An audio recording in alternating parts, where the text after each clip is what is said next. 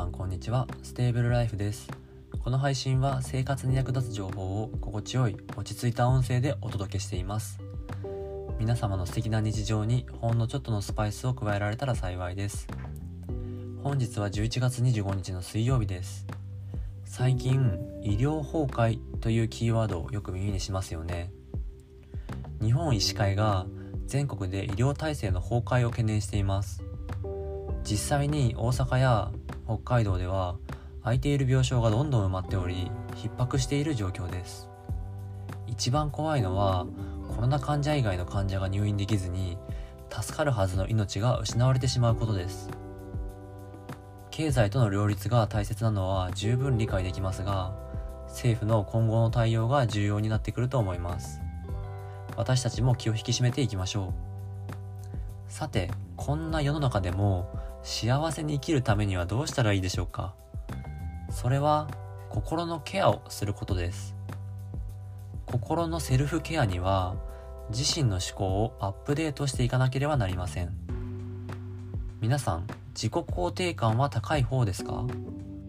自分は自己肯定感は高い方だという方はここから先は聞かなくても大丈夫です。そのまま素晴らしいあなたで過ごしてください。自己肯定感の低い方。同じです。私もあまり高い方ではありません。自分が嫌になる時ってありますよね。なんでこうなんだろう。もっとこうできないか。ああまたやってしまった。自分の評価をどんどん下げていませんか。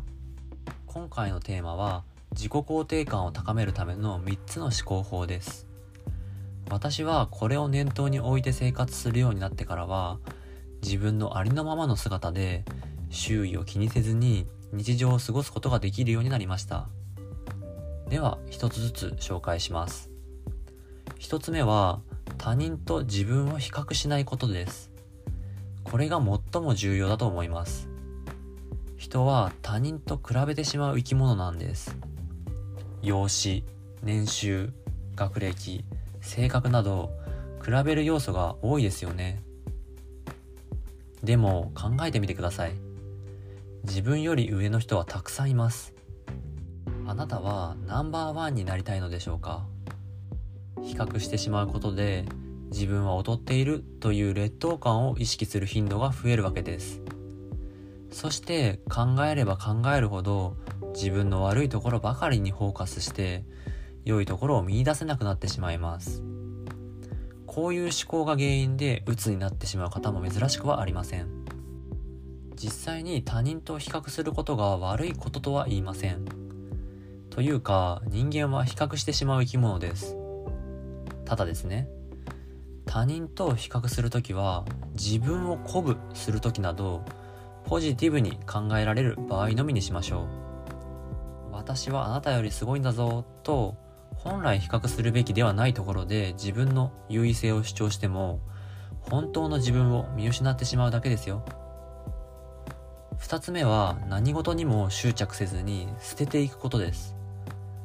人間関係に執着するからマウンティングするようなろくでもない友達に悩んだり SNS のいいねやフォロワーの人数など評価されることが気になってしまうんです。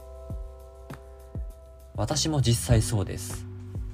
ただそんなに感情的にはならずになぜこの人は私と優劣をつけたいのだろうとかなぜ自分は評価されないのだろうと原因を分析することを優先しています。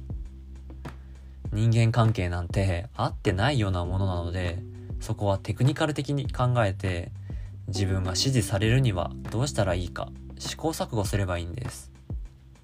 またプライドに執着すると行動を恐れてリスクを取らない選択をします。そして挑戦しなかったことに後悔するんです。人間にはこのように様々な執着が生まれます。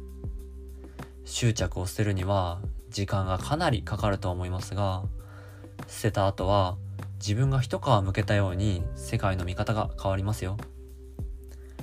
執着をなくすことで自然体でいられるし自分とは何か自分は何をしてる時が幸せなのか幸福の軸を明確にすることでそれ以外のものはノイズとしてスルーできます。他人なんてモブキャラみたいなもんですよ。自己中が最強なんです。最後の3つ目は個性を大事に自分の方向性を明確にすることです。他人と比較してもあなたの人間的な価値が上下するわけではありません。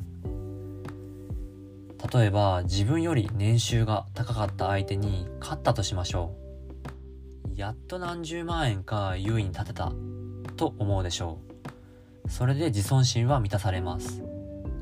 しかしそれはその瞬間だけの話になるかもしれません。そういう優越感が傲慢さにつながってその位置をキープしようともがき苦しむことになるんです。大切なのは他人ではなく自分の素質を見つけて伸ばすことに焦点を合わせる。自分が持っている好きや得意を発揮すれば他人との比較なんて忘れて作業に没頭できます。